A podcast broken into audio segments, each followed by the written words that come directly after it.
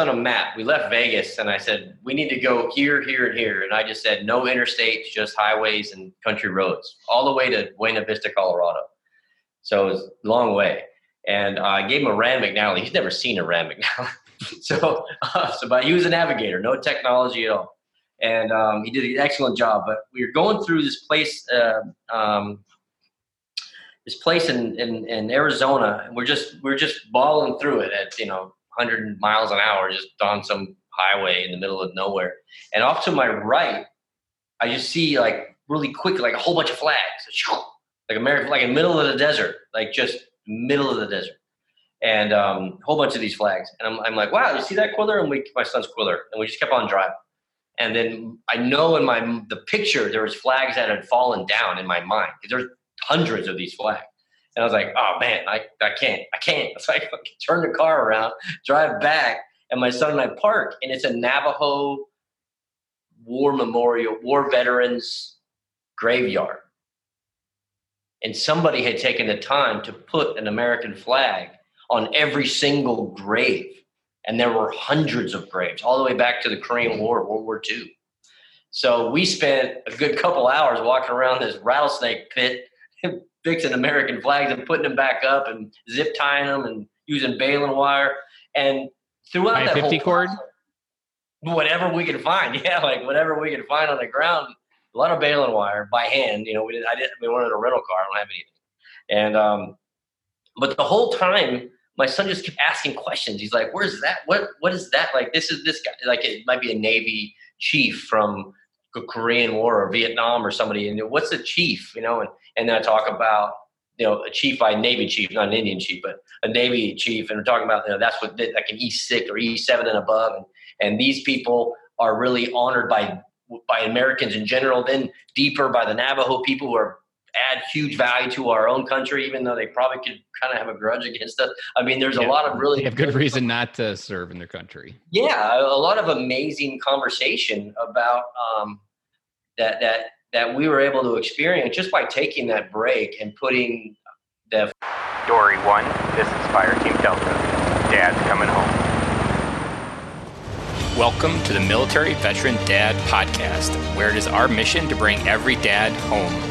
I am your host, Ben Killoy. I'm a United States Marine veteran, husband, and a father. We will bring authentic conversations to inspire action in your life so we can close the gap between the dad you are today and the dad you want to be tomorrow. This is the Military Veteran Dad Podcast. Welcome to episode 42 of the Military Veteran Dad Podcast. It's almost hard to believe that I just said the number 42 because when I started this, I wanted to say I would be at 42, but deep down, I probably thought I would quit. But here at 42, I can say I haven't quit. If anything, I'm more committed than I was at even at episode one. And it's because of the stories that I hear from you, the dads, the the I realize the impact that you're having from hearing these stories and the episodes that we're sharing that that just renews it even more that I'm going to be 10 times more committed than I am at 42 at episode 100 and my ability to bring you more value day in and week in and week out is only going to get better and I am in for the long haul here. So at episode 42 I just want to say thank you and know that I'm not going anywhere and we are going all the way and we're going to do some big things. This week's episode is with Greg Boudah. He Two weeks after graduating high school in 1993, he was standing on the yellow footprints at MCRD San Diego. Shortly thereafter, he was assigned to the 3rd Light Armored Battalion, then Marine Security Guard Battalion, and finally Alpha 1 4 doing forward observer work. In 2003, the artillery battery he was with was deployed to Iraq for OIF 1. He was promoted to staff sergeant while he was in country and later separated from the Corps honorably. During his service, he met his Irish wife, earned a bachelor's degree, and caught an unrelenting travel bug. He started working in the jewelry field after active duty and found it to be very interesting. He worked for three companies, learned from the best and the worst, before he started his own. He has a house in Colorado, yet he has called Thailand home since 2006, where he owns two companies. He has a wonderful eight year old redheaded boy who's currently very interested in making knives and swords. And today's episode with Greg is got a big, wild amount of stories and wisdom and depth, and I know you're going to love it. So, without further ado, let's get started with Greg Boudah. Welcome to the show, Greg. Thank you very much. I'm super happy to be here. Do you remember how when we first met, the first time we met each other in face to face? Oh, I remember it was in Orlando. The details remind me. So you, I knew who you were because I had seen you in a couple other podcasts. So you're kind of like mm. one of the very first. I don't think you were consider yourself a celebrity, but to me, you were a celebrity because I was just entering this this space, and I had just kind of gotten there. I hadn't said hello to anybody really that I knew or was connected with, and we were at the coffee shop. And Steve Kuhn walks up, and you were kind of either hanging with him or you came over to say hello to him. And I knew you, and I was like, okay, I'm gonna kind of just work my way in there and I remember that moment. I was giving you a whole bunch of podcasts to listen to, and uh, and that was like the very first moment that I knew you. And then our friendship has kind of evolved. And then we met again at this last military influencer conference, and uh, I feel like I might have weirded you out with that first hug, though. Did I? No, no, but I do remember our meeting. It's a matter of like, because I just had done the same thing to Kuhn. Like, I had just like moments before you had creeped up on him in a conversation with somebody else. So I was like, hey man, I was gonna kind of slide in here, like, oh, and you know, he was very gracious, of course, and I'm sure I was probably shaking your. I mean, yeah, very great. Like, just we're just such a nice community of us. That's the great thing about these our military influencers conference that we meet at is that we met at was all the BS of trade shows. If you've ever been to a trade show unrelated to military, it's like there's like everybody's a total stranger. Where we may in fact be strangers, but that thread cuts a lot of the mess out of the way and you go right to it. Yeah. When I gave you a hug in DC afterwards, I was thinking, I was like, I, I don't think I should just start hugging people for the 1st time. I'm a hugger too, man. It's good. Perfect, because I, when I when I hugged you, I was like, I think I might have just weirded him out. So I'm super glad that I didn't weird you out. No, not at all. Man. I'm always whenever I hug people or get hugged, especially well anybody, I'm always wondering, do they smell my beard oil? Because I wear all kinds of different beard oils. no, I don't have a memory of your beard oil. Good, thank God, thank God. That's good. Have you have you had people compliment you on your beard oil? Like, wow, oh, that was a oh, good mostly, scent. Tip, oh, I mean, exclusively like the, our our female military vets would say, "Oh, it's a nice beard oil," you know, because their husbands might have something or something. So I always yeah. give a little shout out. I only buy our military beard products, actually. well, go ahead and unpack a little bit, Greg, about your family and actually a little bit of how you ended up where you are right now. Okay, so my my my immediate family, my wife and my son. Um, uh, if you if you want to kind of go back in time, I absolutely cool with that. It's a, your call. Um, Let's start with so, your family, and then we'll unpack a little bit more about going in the backwards. Okay, so my wife is from Ireland, and her and I met in 1997 when I was a Marine embassy guard in Tanzania. So like my first post from 10 from 29 Palms, I'm a former Marine like yourself. My first post from 29 Palms to get out of 29 Palms after three or four years in 29, I got on an embassy guard program and my first post was Dar es Salaam, Tanzania. So um, I met my girlfriend, now my wife, at the Irish Ambassador House of Tanzania at the St. Patrick's Day party. Like, like it's about as cliche as you can kind of get to meet your Irish to be wife. So um, we met then. We uh, we had, we just hit it off right off the bat, and um, we you know she, I, I went to different embassies. I went to Geneva, then to Dublin, and then back to Africa after Osama bin Laden blew up our embassies. You may remember that in 1998, mm-hmm. embassy in Tanzania and the embassy in Kenya popped. And um, I went right back to Tanzania I was only recently out of there, and I spoke Swahili pretty well, and I knew everything about the area. So they my CEO called me, and I was on a plane for that most of that. You know, a good chunk of that summer, man. Probably you know, a good few months, and then uh, back to Dublin, and then uh, I EAS Alpha Active Duty out of Dublin, and um, I joined the reserves and spent another several years in the reserves. Uh, my wife, my girlfriend at the time, Emma, she uh, she stayed in college. She went back to Ireland and went to, and finished her degree and then and immigrated to the United States and uh, we bought a home in Denver and started getting our stuff together. I'm still doing reserve. Iraq kicks off, and we spent in 2003. I was in the initial push. My unit. That's a whole other side conversation of what I was a forward observer at this point for an artillery battery in Colorado, and our unit got redesignated. That's another story, which we can talk about later. But um, so um, I did the Iraq thing, came back, and I said, okay, I gave the Marine Corps plenty of opportunities to kill me after about 11 years, and um, and then uh, uh, basically got hired really quickly by a jewelry company that I was, I was already working for in the reserves. A, a jewelry company asked me to come start a company for them overseas. So I did. I didn't know how to do that. Actually, I got fired. I'm sorry, I got fired. And the, about a week after I got fired, one of my vendors called me and said, a vendor from Belgium, the diamond company, they called me and said, okay, you're, you, we want to hire you. We need you to come over here, over to Thailand, actually, via Belgium, kind of complicated, but we need you to come start a company for us. And I was like, sure. Okay, Ben, I had absolutely fucking no. Can we swear in this podcast? It's fine. Okay, I had absolutely no idea how to start a company overseas, no idea. However, I did certainly understand that I needed to find where the money was because I had a home, I had debt, I had a mor- I had a mortgage, I had a family, just being Emma. So you had the American like, dream. Well, yeah, yeah. American curse. Yeah. So um, I needed to go where the money was, wherever the job was. And that was my first or second or third opportunity in a week that it was called on. That one was a good one. I was like, okay. So I jumped on it. Fast forward um, a few years, and I was running a running the. I started a company, built a company, and then uh, another guy, a, guy named Tom Shane. He's a big American jeweler in the Midwest and West. I was he he called me. He built a big factory here and asked me to be the CEO of that company. I did. I ran that company for a long time, and uh, in the that's when my wife and I, after God, man, like ten years probably of being together, we decided, okay, let's drop the pill and plan a family.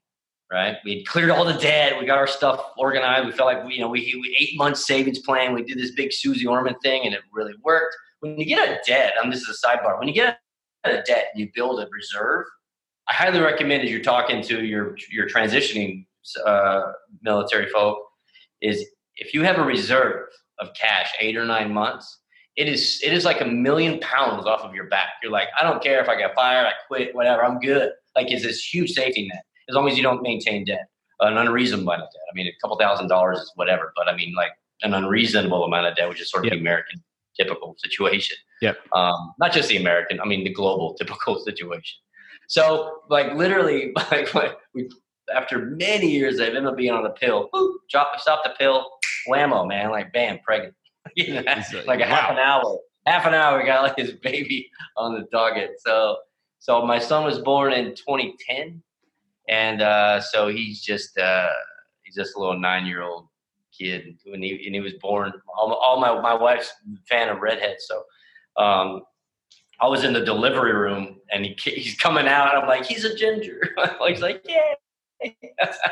we knew it was a boy, but we obviously don't know if he's a redhead. so, so you waited, have, you, woke to, you, woke, you waited to find out what sex it was?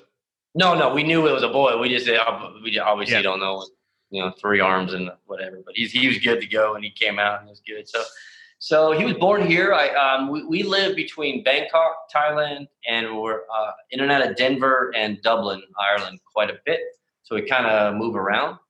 Um, uh, I would say home is pretty much mostly Thailand um, because I do have a factory here where we manufacture jewelry for high-end American brands and European brands, and we make their jewelry. We've been doing that since about 2011. We started our own company, and then um, that's been going well for, for years. I mean, going through the issues of, grow, of raising a family here, starting a business here, starting or running other people's businesses, and then saying, forget it, I'm going to do my own business in a foreign country where there's a lot of weird regulations and there's a lot of atypical barriers that you may that are harder to even understand. A, because it's in a different language, and B, logically, it doesn't make sense. Some of the protocols that you have to have in place and the cost to start a company over here in this country, the barrier is very difficult. Immigration is very difficult. These folks know immigration.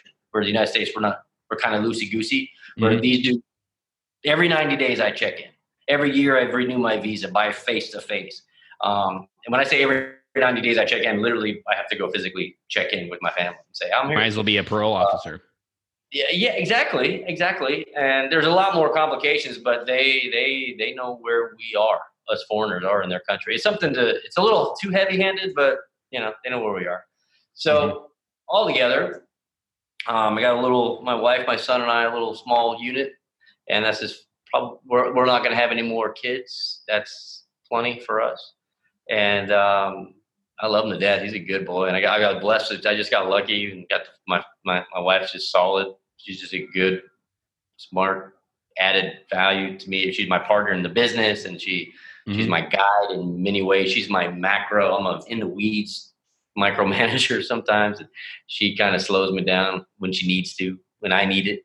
So it's it's a good. We have a good little team.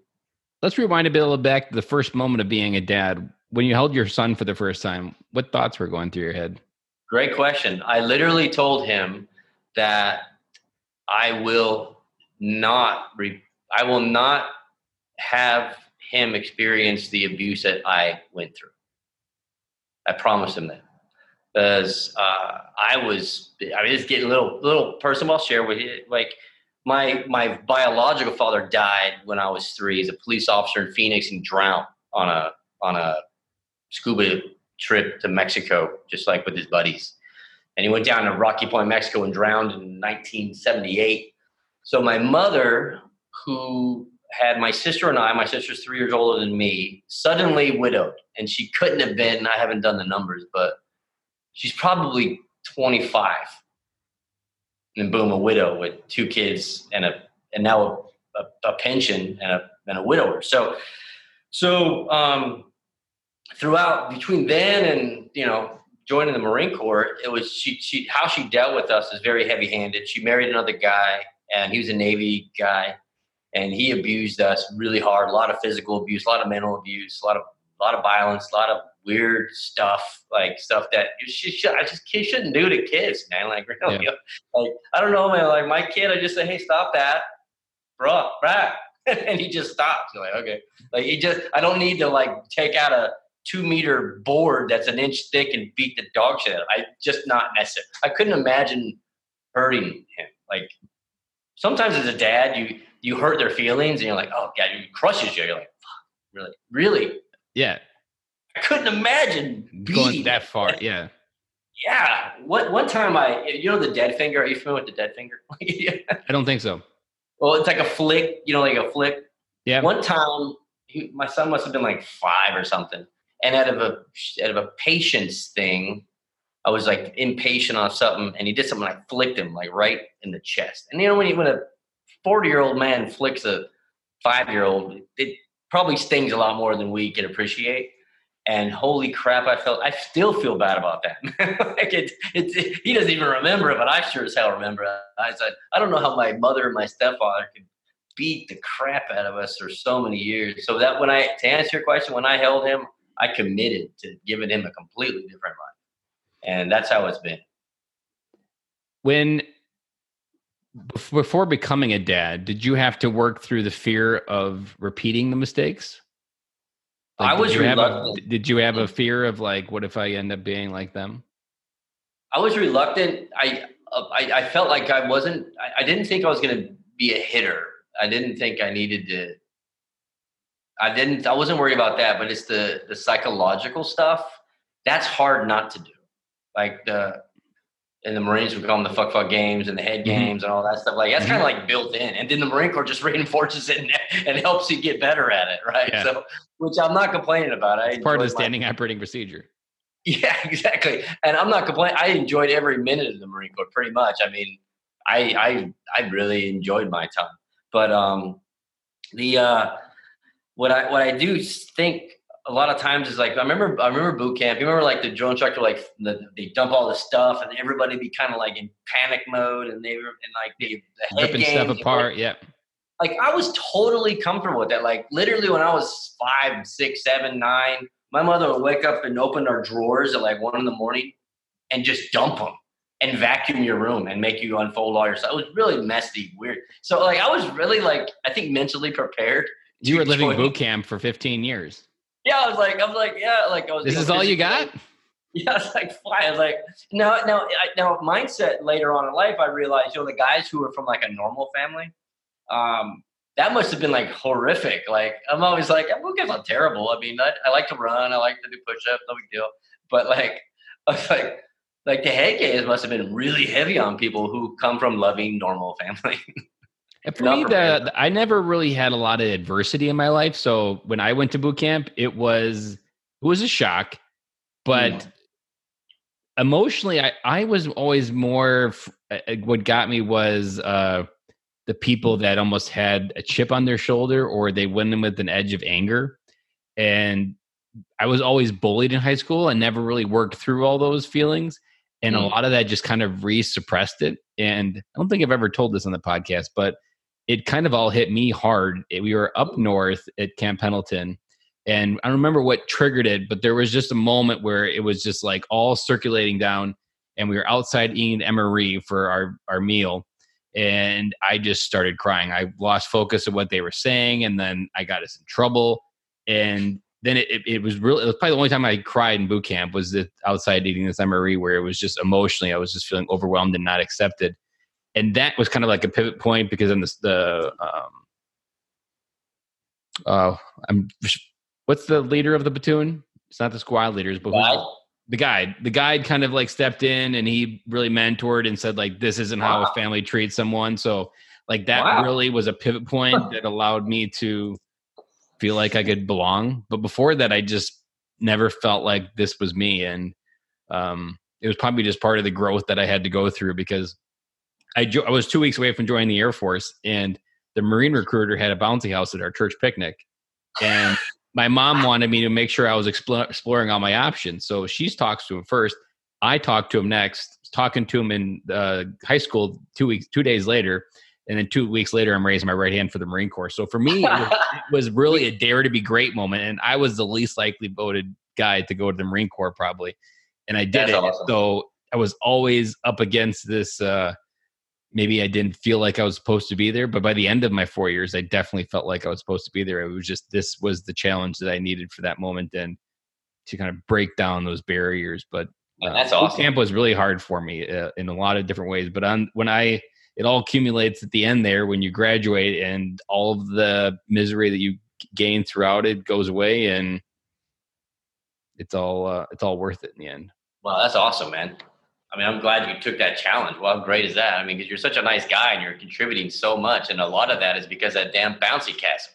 Yeah, exactly. It's great. It, it, was really like a complete 90 degree turn, and then um, and I had crossed the Marines off because I thought they were just a bunch of grunts, and I knew I didn't want to be a grunt. And uh, then I started talking to Marine, and he was the number one recruiter in Wisconsin three years in a row. So the odds were against me from the moment I said hello. Yeah.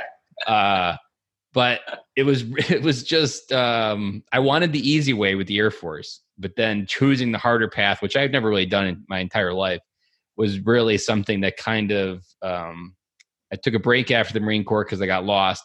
But it's now with this podcast, I'm continuing to choose that harder path of trying to figure out more, push myself, push my physical limits to pass my mental limits. Um, when do you did you feel when you joined the military that you joined to gain an identity as a man? Like that was where you wanted to go to the school of being a man, or what that definition was like? Did you have any doubts in that area? I didn't. I get good question. I don't. I don't. I don't. I, have never put any thought to that exact notion of gain and identity under those terms. Um, I definitely identified with what I saw in the posters of what I wanted to be.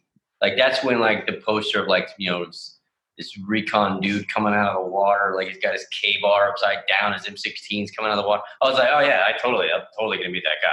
Which, and that was when they had the guys climbing the mountains out in like Utah and turning into a marine on top type commercials. I think that was actually pre that. Pre that. I think yeah. I think we were pretty much ninety. I joined in '93. I, I graduated with uh, Beverly Hills. Oh yeah, you were definitely then. Wait though. Yeah, I got my. Yeah, that was yeah, but uh, we had such good marketing. but I didn't. I didn't overtly. I go to find identity. I went for what I thought what a man would be. Maybe in the same, maybe that's the right way to put it. But I, that's what I, a man was. I mean, I watched every John Wayne movie and every Clint Eastwood movie and every war movie, and you know that just resonated with me, especially with that aggro situation I had and sort of an unruly thing. I thrived. I thrive under control. I, I mean, I was like this close to being like a, a model prisoner or this way, and like everything in my life and everything I was told was going down that way. Literally, literally, literally told that. And I kind of had a sense that that's where I was going. I mean, but I really didn't do any crime. I didn't, I didn't, I was like, I, I was a varsity soccer player as a freshman and that moved. But um, well, I'm sure I, growing up, crying got you beat. So you were just conditioned mentally to hold that in. Yeah. Yeah. Like you just never gave yourself permission because that got you in trouble. So you just never created pathways in your brain to probably just process raw emotion like that all the time because it would get your dad frustrated. And if that was something that triggered him, then make them uncomfortable. Then you just oh, they just kick me out all the time. Like I literally that I, my sophomore year in high school, I lived in my backyard in a tent for like eight months. They they wouldn't let me in the house, and just because I argued, I did argue, but I don't like. I, I still don't like I'm a horrible employee. Yeah. You know, you don't consider that for, with your son when he starts arguing with you that like you're going to go out. you know, I, but I will when he when he starts pushing. I'm trying to find this balance. I will find I, what I am now is I'm consciously aware of this breaking point because of my macro partner, who, who she did leave the room. My macro partner Emma is what I saw my stepdad do to his boys is he broke the spirit. Like he just totally broke their spirit. So I think you got to find a balance and keep the spirit, but just instill vision and discipline. Don't you can't break them. You can't make them like just just slugs who are just going to line up and. I mean, my brother did not do that, but um, you, you must keep their fighting spirit, their their drive, and um, not not force them to maintain a safety net. And mm-hmm. um, so that, that's the trick I got to work out with my son as he grows up. Right now, he's pretty malleable. Like he doesn't push back too much. Yeah. Well, I've heard a statistic like by the age of like seven, 60 or 70% of their personality is determined. Mm, yeah. So you're, you're, you're, on the, I'm sure the teens is just naturally rebellion, but a lot of who he is today is just going to come out when he's on the other side of pushing back on life. Yeah. I always ask myself and I always wonder if, you know, if I feel like I'm a pretty decent dad as a for a young boy, but will I be a good dad when he's a teen? So I ask other dads that question. Like I run a dad, I started a dad's Facebook group in my town. It's called Bangkok Dad's Headquarters, and it's just dads who need to talk about stuff and just you know it could be anything from business to community to activities to parenting and we just you know we just throw two cents at each other and sound off without without you know spouses involved. It's just it's a good little thing, and that's some that's something we were recently talking about is is like, are you a better dad as a raising a young boy or young kids, or a better dad as old kids, older kids, teenagers, and and because we've got dads of all levels in our group. And uh, it's a really interesting thought that I'm aware of now, and you, that's at least I'm aware of it. That yep. as he gets older, you're aware of the concern, and you can kind of map it out being in Thailand, you might appreciate this koloyism. I often equate to when you become aware of something. It's like someone snapped their fingers and an elephant just appeared in your in your in your foresight. This elephant was always there. You just couldn't mm. see it. And then yeah. the more awareness you become, you essentially get surrounded by a herd of elephants, and they're ginormously and massive, and you can't just push them. You have to deal with them and almost work through them and that's when they go away. But I, lots of times, I remember when I just first started self help stuff, like I was just overwhelmed because I was being aware of a lot of stuff, but mm. then surrounded by elephants, and then you're overwhelmed because like these elephants didn't used to be there, but now they are. It's like now I can't even see straight anymore, and that can also be overwhelming as dads when you start learning all these uh, interesting things that makes it like, or you wake the first time you wake up and be like, wow, this kid's life really is on me I better not mess this up. Like that itself is an elephant. Like, oh man, how do I do that? How do I mess with that?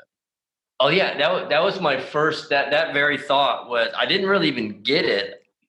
That you know this is you know this is it. Like this is your responsibility until like the next day after my son was born. Just your kid's kind of like euphoric and kind of high and just happy go lucky. And then we're washing the, the teaching us how to wash his head, wash him in the sink, like at the, the sink at the hospital. And then she's talking about having not ears, you know, how you learn how to watch a baby. And at that moment, I was like, oh, oh, he's coming home. Well, like you knew it, but you didn't know it. And you're like, oh, this is my mind. Yeah, this bag of molecules that's somehow crying at me is now it's it's coming home with us, and uh, we Yeah. it's it's gonna be need to be something it to can't it. wash itself. Yeah, it can't do anything by itself. It sounds so stupid, but that kind of hits you as a new dad. You're like, oh, oh. And oh. you oh. didn't. I mean, you're primarily focused on your wife when she's pregnant, and you deal with it. Okay, you're going to be a dad, but you're like, I feel like a mom is working through that entire nine month period because they're building an intimate bond already with that child before they even meet it. Yeah. Dads, it's there's literally we're just kind of hanging out and maintaining the nest is what we're. I think we're doing. Yeah. Just maintain. Let her remain comfortable. No Yeah. stress. keeping the Maintain- nesting at bay, keeping her stress list at bay, doing whatever she needs to, to keep uh, things organized. But Yeah. you don't really ever really process that thought. Sometimes maybe in the ultrasound, but it's so quick during the ultrasound that you don't really ever it doesn't really sink in. Um, And I there was something uh, for our first two kids, we found out what the sex was during the ultrasound, but the last one we had one of everything. So we had two boy and a girl first. And I didn't realize it, but when you rob yourself of the emotion of finding out the ti- when they're born, like it's like a, a bomb of emotions because you're excited that oh my gosh, it's a girl or a boy. You're excited because you've just seen your baby, but at the same time that you're going through that you're holding someone that you created. Like only going back, I probably would have waited for all three because I only cried for my last one because it was just so overwhelmingly at the same time. You're finding out all those different things. So Nice, man. it's a it's a big one to to wrap your head around when you and I, and I think the part where you're talking about uh, trying to figure out are you a good dad are you going to be a good teen i think when i think of my son and when i think of what he's going to need or what my daughters are going to need honestly i think the one thing that messes teens up the most is they don't have a safe place to talk about what's going on in their head so as adults, we already have this, we have an inner voice, and it's usually this monkey brain saying a lot of horrible things that aren't actually true. And as a teenager, I think this voice is the first time they truly get introduced that this is something that's there. And the life is happening, and they have third world problems, but these are first world problems for them at the same time that they're super important. And they they, they, they it doesn't matter whether you consider it stupid. I mean, this life or death that someone doesn't like them and not having a safe place to come talk to you about that. I, and I've heard it said that like always listen to your kids when they're younger so, on the, the small silly things, so that later in life they come to you with the big things. And I think that's just one of the core things that I think, or that, at least what I'm prepping for, is um, just going to bed at night. We I've been we school's back in, so we're in kind of a good routine. I just do bedtime talk. And I want to just them to be able to talk about their day, and we talk about nonsense of nothingness um, but I want them just to feel comfortable that they can talk to me. And last year, my daughter was having problems at school, and uh, there was a great book called uh, "Someday a Bird Will Poop on You," and it's essentially just that at some point, no matter how good of a day you're having, a bird will poop on you. It's not a matter of if; it's just a matter of when. And so we call this bird poop talk. So we would talk about the people that pooped on her during the day that just came into her life and just pooped on her and how to deal with it and work through it and try different things and what it felt like, what emotions, giving them emotions, labels. I feel like that's just some of the simplest things we can do to prepare them as teens because there's just a lot of raw emotion being a teenager. And if you don't have someone that you trust to talk to, you just internalize it and you feel broken. I think that's what a lot of teenagers do. And I think that's what triggers a lot of teen suicide is that they just they internally recognize that they're broken because they can't make sense of what they're feeling and Well, that monkey suicide- brain takes over Suicide. I mean, on the bell curve. I mean, it's the far. I mean, let's just say we hope it's the extreme. It must be the extreme. But um, I would say like most of the kids out. I don't know most, whatever. But I mean, just like in my case, it was just like constantly. You know, lots of just lots of just being upset and depressed and and not like there was no safe place. Other when I moved into the foster home, the guy who ran it was a former Marine, Vietnam Marine named Tommy Gahan. Just a toughest old old guys, like in his sixties or seventies. Like, and I, I loved him dearly. He went to my boot camp graduation, and he like that much of an important man to me. And um, he'd as much as hug you as he'd pick you up and slam against the wall for back talk. Mm-hmm. And uh, but it, he didn't come from a place of aggression. He came from a place of this is not how you behave. Yeah. And if and but our home, he always would come like would, would hold you and say he would hold you as a as a as a boy. I was held by him many times. Very emotional time in my life. And Tommy would just hold you and say, "I love you. This is your home." And he had major pride in his home. We don't. We didn't. We didn't treat the home with disrespect. We didn't curse in the house. We didn't. And he had nine boys, all parolees. I was the only non-parolee. Um, and uh, it it was such a loving household. It was unbelievable. I mean, it was it's just an unbelievable thing. In our, our the house, the home, his home, which started in a trailer when I first moved in. We live in a trailer with no no running plumbing. Like we shit in a bag was sort of a joke, but we shat in a bag. Like that was the thing. You, you were just prepping up. for Iraq.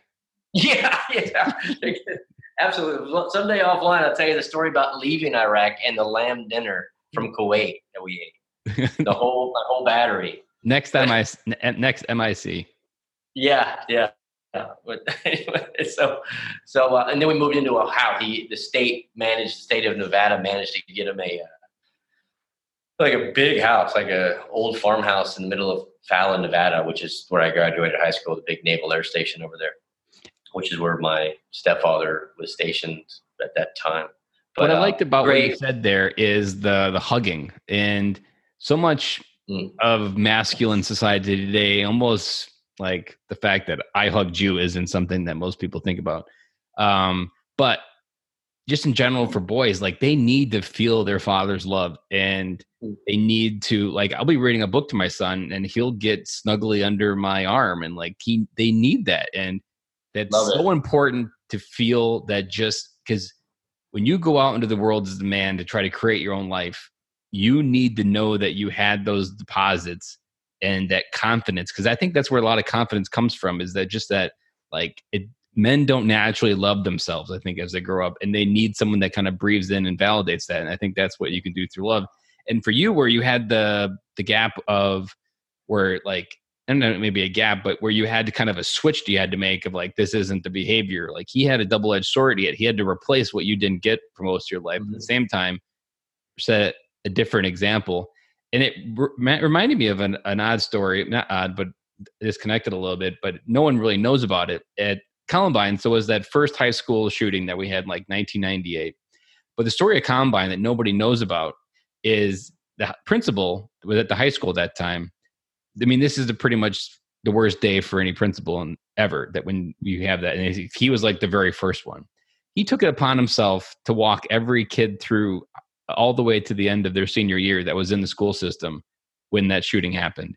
And wow. he he went in with a message like every first day of school they all linked a, a lock together and it was a big giant chain that they made and it was a symbolized like we are all in this together if one of these chains breaks we are no longer whole and if we don't work on this together as a single chain essentially they all knew what would happen but we do it together and we lift people up like he literally turned that school around and I, when i've heard the story about what this guy did i mean he literally transformed that school into a place of hope and love and community from the worst tragedy that America had ever seen in high school at that point.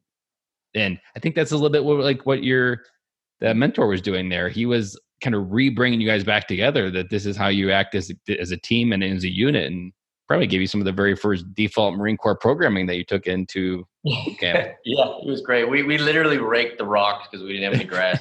I literally hated raking rocks. rocks. That was the most. We talk about mind games. That one was just like, why? No, man, they, they, they pile up. You gotta square that shit away. I, I appreciate it. Just, I, I, was in Africa when Tommy died, and um, I, I I was doing embassy duty thing, and you just I mean because he wasn't family or there's no there was there's only five Marines in the whole country, and you just can't bail on Mhm. You know, twenty percent of the unit can't just take off because, in the Marine Corps' eyes, you know, a friend died. You know how they work. So I was very, uh, very, I was very upset when Tommy died. I'm still, I still miss him quite, quite dearly. Now, I don't, I haven't had any communication with my own mother or stepfather for decade minimum. Mhm.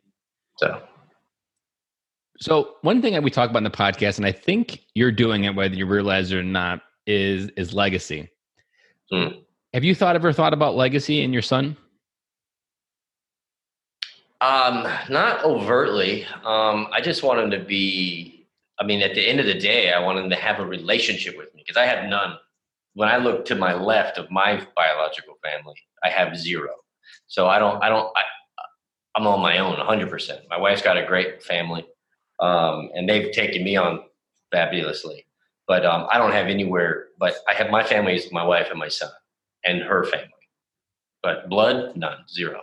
And um, that's a totally they, they they did that. Now I always want my son, I guess legacy wise, to have a home with me and, and know where I am, want to come see me, be excited to come see me, say, Dad, come see me. I mean, that would make me happier than anything. Because literally the last thing I would ever want him to do is meet my mother. Ever. Mhm. It just she's too dangerous. Too she's too dangerous. She, she's too heavy Yeah, for probably a 95 I mean, pounder. statistically, you shouldn't even be here. So, I mean, like the the fact that you're here is already a statistical oddity. So, like, you want I, can I agree that it would be uh yeah. there's no upside. No, I want him to be with me. I mean, he, I want him to go out and I want to, we want to push him out and say, go yeah, after, after high school, take off, man, go for a year, you know, take off, go be lost, man. You'll be fine. If you get in trouble, I'll get you. Don't worry. But it, I don't care what happens. I'm not going to judge it. You'll be fine. I'm just going to bring you back to safety zone and we'll fix whatever. But your whole, your, all of your twenties. I mean, I, think- take Gary V's approach on it. I mean, you can just, you can blow it, man. You, you have so much time to, to, to Figure like it out. 30 like I, yeah, I mean, I mean, just go get it done. And like, I was never guided that way. Nobody ever said to me, you know, you can try to start a business or you can any anything. There, I mean, it was basically 18. We were told, we were told that when you're 18, and we, you know, we were still in high school. I mean, I was not, I was, out already, but like from as far back as 14 or 13, it was clear. At 18 years old, you're either paying rent or you're on your own. And like, I mean, how can you say that to your like you're basically on notice. Get the hell out ASAP. Yeah. How could you say that? I don't I don't want I mean I want my son to go live, but I, I don't want to expedite it. you know, Mm. at all. That's why like what you're saying your you know, your time in bed with your kids and like my wife and I would rotate with him. Like one night my wife will be in bed with him reading a book. And I'm I'm often we often we used to read a lot of books together, but now he's just he's an avid reader on his own. So when him and I are in, bed, you know, putting him in the bed, um, we're just shooting the breeze, you know, just you know, talking about million, you know, whatever topic of the day. Like last night, we're, with, in his bedroom, and I got the laser pointer, we're talking about Christmas. I'm like, we got the laser pointer across his bedroom. We're pointing. Think about going to Finland. we're pointing, or next year, is summer, we're gonna go. Maybe in Seattle, we're gonna go to the Badlands and then go down to Colorado. So we're mapping it out, and that, we're just you know shooting the breeze, you know, planning and doing, you know, getting excited about what's next. You know. And I think uh, kids do this. I think probably right up until seven or eight, and I think then parents kind of break them of it. But they, they kids dream naturally, and I think as parents, it's our it's our obligation to make sure they keep dreaming because that's really when you you you learn to settle. And that's Yeah. really what makes a lot of Americans miserable today is because at some point they stopped dreaming that anything was possible for their life and they just settled with the deck of cards that they were handed from the dealer and they never say like okay i'm folding i'm going to re- retry this again. And Yeah. when you went on your trip this summer i was uh, really inspired and this is something i want to do with my kids is just take them through life in different views. Like the one thing that you're giving them there and it's probably very similar i've always i often say in the podcast is i like i want my kids to go to india and see someone smile with nothing. Because in 2019 that's a skill that a lot of people don't have that they don't res- understand how someone can smile without an iphone and that's what your I mean your kids I mean Thailand's not necessarily the most uh it's poverty is probably prevalent in lots of places and there's probably lots of people in Thailand that are smiling and happy. That's what I remember about Asia is everybody's excited and happy and they've oh. got nothing. And, Pretty happy go lucky, yeah. And that's an important lesson for your own well-being and mm. you're giving that view to your son. When you travel the US, you're meeting different people. And the one that if you could maybe uh, just, just tell a little bit more was when you were in Arizona and that flag was fallen. Oh man, so we were, I just gave my son a map. We left Vegas and I said, we need to go here, here, and here. And I just said, no interstates, just highways and country roads, all the way to Buena Vista, Colorado. So it was a long way. And I gave him a Rand McNally. He's never seen a Rand McNally. so, uh, so, but he was a navigator, no technology at all. And um, he did an excellent job. But we were going through this place, uh, um, this place in, in, in Arizona, and we're just we're just balling through it at you know 100 miles an hour, just on some highway in the middle of nowhere. And off to my right, I just see like really quick, like a whole bunch of flags, like America, like in the middle of the desert, like just middle of the desert, and um, a whole bunch of these flags. And I'm, I'm like, wow, you see that Quiller? And we, my son's Quiller, and we just kept on driving. And then I know in my the picture there was flags that had fallen down in my mind because there's hundreds of these flags. And I was like, oh man, I, I can't, I can't. So I turn the car around, drive back, and my son and I park, and it's a Navajo war memorial, war veterans graveyard. And somebody had taken the time to put an American flag on every single grave. And there were hundreds of graves, all the way back to the Korean War, World War II. So we spent a good couple hours walking around this rattlesnake pit fixing American flags and putting them back up and zip tying them and using baling wire. And throughout that 50 cord, whatever we could find, yeah, like whatever we could find on the ground. A lot of baling wire by hand. You know, we did. I didn't. We wanted a rental car. I don't have anything. And um, but the whole time, my son just kept asking questions. He's like, "Where's that? What? What is that? Like, this is this guy. Like, it might be a Navy chief from the Korean War or Vietnam or somebody, and what's a chief, you know? And and then I talk about you know a chief, by Navy chief, not an Indian chief, but a Navy chief, and we're talking about you know that's what like an E six or E seven and above, and and these people are really honored by by Americans in general, then deeper by the Navajo people who are add huge value to our own country, even though they probably could kind of have a grudge against us. I mean, there's yeah, a lot of really have good, reason not to serve in their country. Yeah, a, lot of amazing conversation about um, that that that we were able to experience just by taking that break and putting the flags back up as, as many as humanly possible. I mean, even um, the code talkers isn't something that a lot of people know about. That that's one of the best kept secrets of World War II. And, the, and we were able to kind of walk through all that. And him and I, I was able. I mean, I, I had the opportunity in the in my Marine Corps career to to have a couple of Marine Corps balls where a code talker was there, like telling us his experience. So I was able to share that with my son at, at this graveyard.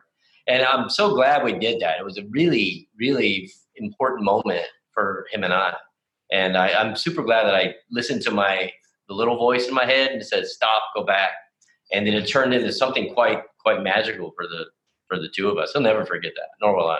I would say if I were to extrapolate the legacy that you were creating and what that lesson taught him, what I hear from it is you taught them that everybody matters, even the people that aren't here today, and that those people have a story and that legacy of service just in that simple moment of i think that will show up in his life as being the guy that helps someone that falls instantly without even hesitating it's so funny that you, that you brought that up man i mean because we were like the whole conversation that we were having was about these are all my brothers and sisters like and we just left Vegas a few days ago. Went to this Marine Corps bar, and it's called uh, Leatherneck Bar.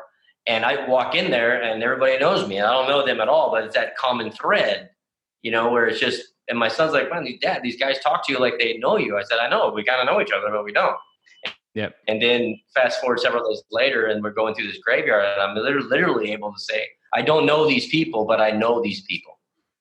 Mm-hmm. It was a good and trip you, I, I would love to follow up in 10 years because I bet if you ask him when he's 20 and what he's doing, that moment has some influence on some portion of his view of where he fits into the world. Hope. And I think when I think of what as an obligation as a dad, a lot of you can mess up a lot of things, but as long as your kids have a very wide view of what's possible or the widest view of the American dream, I think that's one of the just the best gifts that we can give them. And that's what I love when I was observing your road trip on Instagram. I was like, you're giving them a view of one that a dad can do this for a month, that it is possible. It's not something that you just have to get stuck into an eight to five belief that it's not possible. Yeah. That you can meet people, that you can talk to people and still have things in common. You didn't die because you talked to people, which is something that a lot of people think is going to happen, myself included, five years ago. and uh, like these are just all little small little deposits that when you travel with your kids outside of your normal life, that I think you're helping them figure out how they fit into the world but you can't see that from inside their life. You, when you're living your regular routine or whatever you're doing that's not teaching them who they are and how they fit in. But when you experience life and different people and just stopping at a navajo code talkers you have no idea how that story is going to impact them at such a young age. And like that is helping him figure out more of those feelings where he fits in and that's the best gift you can give them is because a lot of kids graduate and they have no idea what they're going to do his 12 years of school isn't going to cut it even if you have perfect grades and you yeah. can't just go to school and go through the process because then you're going to get the american dream of oh i graduated now i got debt now i got to get a house now i got to get married now i got yeah. kids little you know you turn 35 and you're like uh, i'm pretty much lost and i hate everything about my life but if you do these things correctly i think you can give them the gift of of knowing how they fit into the world because I, I think that's what a lot of kids just failure to launch is is they just have no exposure to how they fit in and they feel lost and never accepted. Good analysis ben. Makes sense. Yeah that was that was going through all my head when i was like this this kid is going to um i've described a legacy a couple times. As steve jobs talked about making a dent in the universe and i would say he did and I mm. trying to re- relate it to that the universe is a wall. And as veterans, we have a big, big chance to make a big dent in that wall. And essentially, when if you craft it right with your kids, you want someone to walk by this wall and say, "That was the Boudah wall. That was the Boudah dent right there. He was here." And your son made it that much deeper because you gave him the tools of your life and your experiences.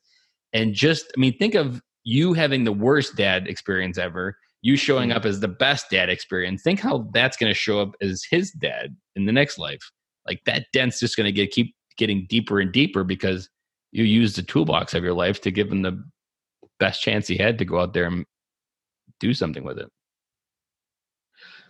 Well time will tell time will tell we're doing we're trying our damnedest to do the right thing. And that's all you can do is you just you put in the the work and that, things don't always play out. There's i mean the kids will make their own choices at the end of the day. Um, but I, and i think this is what is special about military veteran dads is we just have a very special view of the world. And giving that gift to our kids can really help them do bigger things in the world and create that change that we really need in this world because they've been given a toolbox that most people haven't absolutely. And, and, and for us military dads, I think we have a, we're, we're, so used to working at a fast pace that maybe we suffer from patience, lack of patience. Yeah. I think maybe every parent has a patience problem, but I think, you know, especially with us military folk, that our patience may, we, we expect you to be here. Like, why aren't you here? Like, why, aren't, why don't you ever, why don't you got this shit figured out yet? Like, cause you're five, go, you're not operating at a at a high visibility situation where your head's not on a swivel, you're distracted by the Pokemon. I mean, it's it, it's it's it's it's exercising that patience bone and you know getting the right amount of sleep as a dad um, and good sleep. Like I recognized after a good hard talk with my wife, uh, well over a year ago, was that like my patience was thin, super thin, and everybody was kind of seeing it. Um, and even though I would sleep, I think because I was drinking a little too much. For many, I mean, I, didn't drink until I joined the Marine Corps. Then I drank, like just drank all the time, like all like every day, have a couple of drinks, and then the weekends you party, and then you. The Marine Corps is just party time, like big time. And then um, I never got into drugs, but like but I never got in trouble with drinking. I never got sick. I never had. I mean, I, I drank myself to puked plenty of times, but I mean, like I never like got in trouble, never got DUIs, and I just never Mhm. got caught or whatever. But um, I just realized that I'd given it enough of my time. That was it. Like I just said, okay, I've given this enough of my time. And when I got over that hump, it, I just decided, like, done, like no more of that. And um, I immediately realized how much more time I had available, which opened up my my my relaxed. My patience was totally different. I literally was bored for a long time. Like I like what what do I do with myself? Which you know turned into more time with my son, more crazy ass activities, more um, More adventures. or whatever. Yeah, we go camping here. We do all kinds of weird things, but just stuff together, whatever it is. I don't care what it is. It's just we try to spend time. But but instead, you know, you know, we used to go to pubs and you know watch a match or whatever, and that those days are gone, man. Like they're just totally totally gone. And I'm so happy that somewhere along my line, I decided that's it. I gave it enough time. I gave booze enough time. Mm. And you don't get any time back, so it's like it's uh, every one you're trading for it, and you never really. Yeah. Man, now I'm liking the desserts too much. I gotta, gotta cut off the fucking. Well, I didn't notice you were still looking pretty slender in your uh, your suit. And good suit, man. Like, That's a good thing about where I live. You get a good suit cut. yeah, I was thinking, I was like, the sob has got a really nice suit, and I bet he didn't pay hardly anything for it. Oh no, no, they're expensive, but yeah, a lot less expensive here than they are there, I'd imagine. But yeah, it's, And I'm sure there's just better service. Like you really probably have to look to get a hand tailored suit. I'm sure yours was hand tailored, right? oh yeah, yeah, they're Yeah. everywhere. Yeah, Exactly. they're- I don't even know where I would find a hand tailored suit. I probably the only Yeah, place I can no. think of is the men's warehouse, and that's really not hand tailored. That's Yeah, you throw a stick at a guy in Sukhumvit, you'll get a suit maker. yeah. I get an interesting question. I haven't asked it in a while. Um, when your son's 30 at a bar talking with your friends about you as a dad and describing you, what do you want him to say? Um, I want him to Or say what do you that, hope he uh, says? I hope he says that he loves me. I- hope he says that he can't wait to see me next. I hope he says that uh, I'm a good dad. I'm a friend. I'm a friend. I'm a guide. I'm a mentor. I hope that's what he says. I mean, I'm there. That's what I hope he says and I hope he feels. Mhm. Um, without a doubt. I mean, that's that was. I mean, literally when I when he was born, that was my commitment to him was to you know change all of that stuff. Change and the I story wanna- forever. Totally, like that. That history is dead. Blow up and- that family tree, and we're planting a brand new branch or new one right here. Absolutely, and that's what I hope he uh, he takes away from me, for sure. Well, I am convinced after this episode and following you for over a year that the Boudah dent is going to be pretty big because this family tree is is got uh, some strong roots in failure as being a dad, and the branches that are growing are going to be super strong. And I can only imagine as he goes out into the world to start his family, what he's able to do with the gifts that you gave him. It's going to be something special, I'm for sure. Well, I thank you. I hope so too. I appreciate it, man. Greg, if you can wrap up your wisdom as a dad for being a dad for nine years, what message do you want other dads to hear? Be patient, be loving and kind, and play. Play a lot. Play a lot, because you don't realize how fast that time burns. I can't believe he's already nine. And the more time we play, either building robo or ro- robots out of Lego or whatever we're doing, he loves it. I mean, you'll love it too, but he'll love it twenty times more. Yeah, So entering their imagination. That's another secret hack. Is I was I spent most of the afternoon today playing Legos and building airplanes, and Yeah. my kids actually had left to go into another room, and I was still there playing Legos. And my wife's like, "You're still such a kid," because the kids have left, and I'm still there building an airplane. And I was like, "I love building airplanes. I would do it if we didn't have kids. I'd probably have a set of Legos." but th- like you're right that, that that time doesn't come back, and I spent.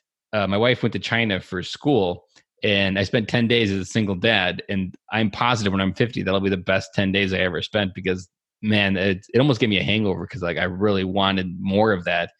And Yeah. it's, it goes by so fast and you've got to be there. You got to be present. And we didn't talk about much, but in the early episodes, I always would talk about kids spell love, T I M E.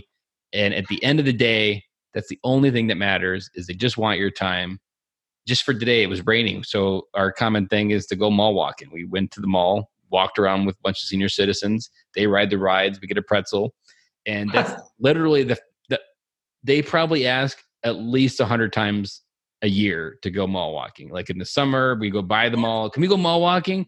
It is literally just walking around the mall. It's nothing super exciting, but gosh damn it, that they is the best. And oh, it's so simple. I'm sure you find the same thing that your son doesn't want something complicated. He just wants you to show up in their life and and no matter what you're feeling inside your head, you are always the hero every time you walk into your kid's life. And never forget Absolutely. that because your your inner voice can cancel that out. And all it takes is a good hug to, from your kids, or maybe he, he says like, "Hey, hey, Dad, you're my hero," and like you're like, "Oh man, I love it."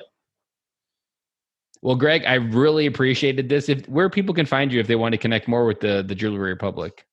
So uh, my Instagram handle is the Jewelry Republic, and all of the Facebook and all that's all the Jewelry Republic. Um, now, okay. you want my personal stuff is Ginger Whiskers. So if you wanted to follow my son and I, um, we're all over Ginger Whiskers on Instagram as well. So uh, that's that's how you get a hold of me. And I'm I'm I'm I'm, I'm way available to t- talk to any dad if they have any questions about you know maybe traveling overseas. I'm an expert at it. So if any one of your parents that you're talking, any one of the dads you've got who want to travel overseas, a lot of fear, like oh my god, I got to get shots. Are they to get sick or whatever, man? Hospitals abroad are so much better than hospitals in America. like it's totally different. Like you can break your leg and go get it fixed for 300 bucks in first class hospital. yeah. It really the hardest thing is just getting over the jet lag. Once you get over that, it's all up. Yeah. Yeah, it's awesome. Actually, it's pretty good. And uh, I, I am a big plane nerd, and I always look up at the sky. And I've, I have an app on my phone that can literally tell me where every airplane's going. And uh, I'm oh, I think it's the idea of an airplane of the freedom and the choice that it gives you. And I, I like I'm I love international travel. Even a trip to Australia that's 17 hours, like Wow, that is like trip. that that trip and that um just that feeling of going somewhere that's unknown. Like that is an addicting feeling that the Marine Corps gave me that feeling because it sent me to Okinawa and nobody in my life or nobody in my family owned a passport prior to that. So I have something that nobody else in my family has of seeing perspective that. and being addicted to traveling on a plane for 13 hours. Well, get and, your guys over here and I'll help you uh, get sorted for a week in Thailand. You'll leave with a nice suit. I'll probably do two weeks though. And actually, my perfect dream is to turn the business of the podcast into a business. But my wife's a teacher, so she's always going to be a teacher. But I would absolutely love to vacation for those two months out of the year during the summer and just leave mm. home. That I work for mm. 10 months out of the year in the podcast. The podcast still keeps publishing while I'm traveling. But for those two months, I'm just dad, and we don't come back for those two months until it's time for go back to school. That's a great idea, man. There's a lot of good digital nomads in this part of the world. Yeah, a lot of them. Yeah, and a lot of them. One of them is a teacher, from usually, and the teachers here get paid pretty well at the international schools. Mm-hmm. Just gotta keep widening my view of the American dream. Yeah, and being friends with you, like being friends with you, it's uh, it's pretty easy to expand it. Well, I'm coming out to your neck of the woods here sooner or later because I need to talk to Navy paddles and come see you. Well, if I'm in that part of the woods, I'll come over to you. Well, Navy paddles, you got to fly up almost up to Minneapolis though, because they're up. Uh, in, to me, that's like this. I mean, that's not a big deal. True, but I'm at the I'm at the southern border of Wisconsin. They're at the northern border. That 45 minute flight, right? Yeah. So either if you, if you do O'Hare, I'm like two hours, but if you do Minneapolis, you're probably like 45 minutes from Navy paddles. So depends which airline your preference to. Maybe Minneapolis would be a little bit easier to get to. I'm cheap, man. I'm cheap. Whoever's flying the cheapest, most direct route in economy is the is how I roll. I'm loyal to no airline. loyal to no airline. I have I'm loyal to some what's that, but at the end of the day, I go wherever the the money goes. And uh, yeah. I yeah. don't being a plane nerd, I am not aware of I don't think there is a direct flight from even Los Angeles to Bangkok, is there? There used to be. Um, Bangkok Airways used to fly direct. Um, and I'm I, thinking I, you mostly have to connect in Japan, right? Yeah. Uh, well, yeah. There's a whole bunch of little uh, Japan or maybe China yeah, for one random Incheon, one or Incheon. But I took a flight once from Bangkok all the way over the over the top of the world into LaGuardia, right into New York. One shot, one flight. And I got off the plane. I landed. The plane left the same day when you leave here, you arrive in the same day over on that on your side of the world. And I landed at like uh, nine o'clock in the morning, and I couldn't check into my hotel for this thing I was doing in New York. And uh, so I was like, damn, I had like five hours to kill. But I was feeling pretty good. And I'm walking around Central Park, and there had been people that lined up for days, like on this, like, was on some main, I don't know New York very well, like some main avenue, fancy, fancy avenue in New York. And um, I just like walked up to it. People were like lining up for the, the Pope was in town and he drove by and Pope Benedict. He cruised down on his little Pope mobile, and there's like basically a bunch of uh, Hispanic people who had like you know huge the last salvage for the Christian faith yeah. of the Catholic faith. Like um like they're all like fan. I'm like, oh hey, joke right from from like me to the computer screen. He's like, hey, the Pope come by. I'm like, yeah, what a good morning, morning Pope. You know, then I it doubled the helicopter. It was a crazy experience, but that, that was yeah, that was kind of a funny selfie. well, Greg, I really appreciate this, and I can't wait to see what you and your son are up to next year. And I'm even more excited to see changing the world that the the Boudahs go out there and do. Thanks, brother. I appreciate the opportunity to be on your podcast, and I love what you're doing with the uh, military veteran dad. It's so cool. Thank you. That's a wrap. And thank you for listening to today's show, and I really hope you enjoyed it. The lifeblood of any new podcast are the reviews. If you haven't reviewed the podcast yet on iTunes, I would really appreciate it, and you will help us get the message out to even more military veteran dads. As John Maxwell says, if there is hope in the future, there is power in the present. Dads, it's time to come home.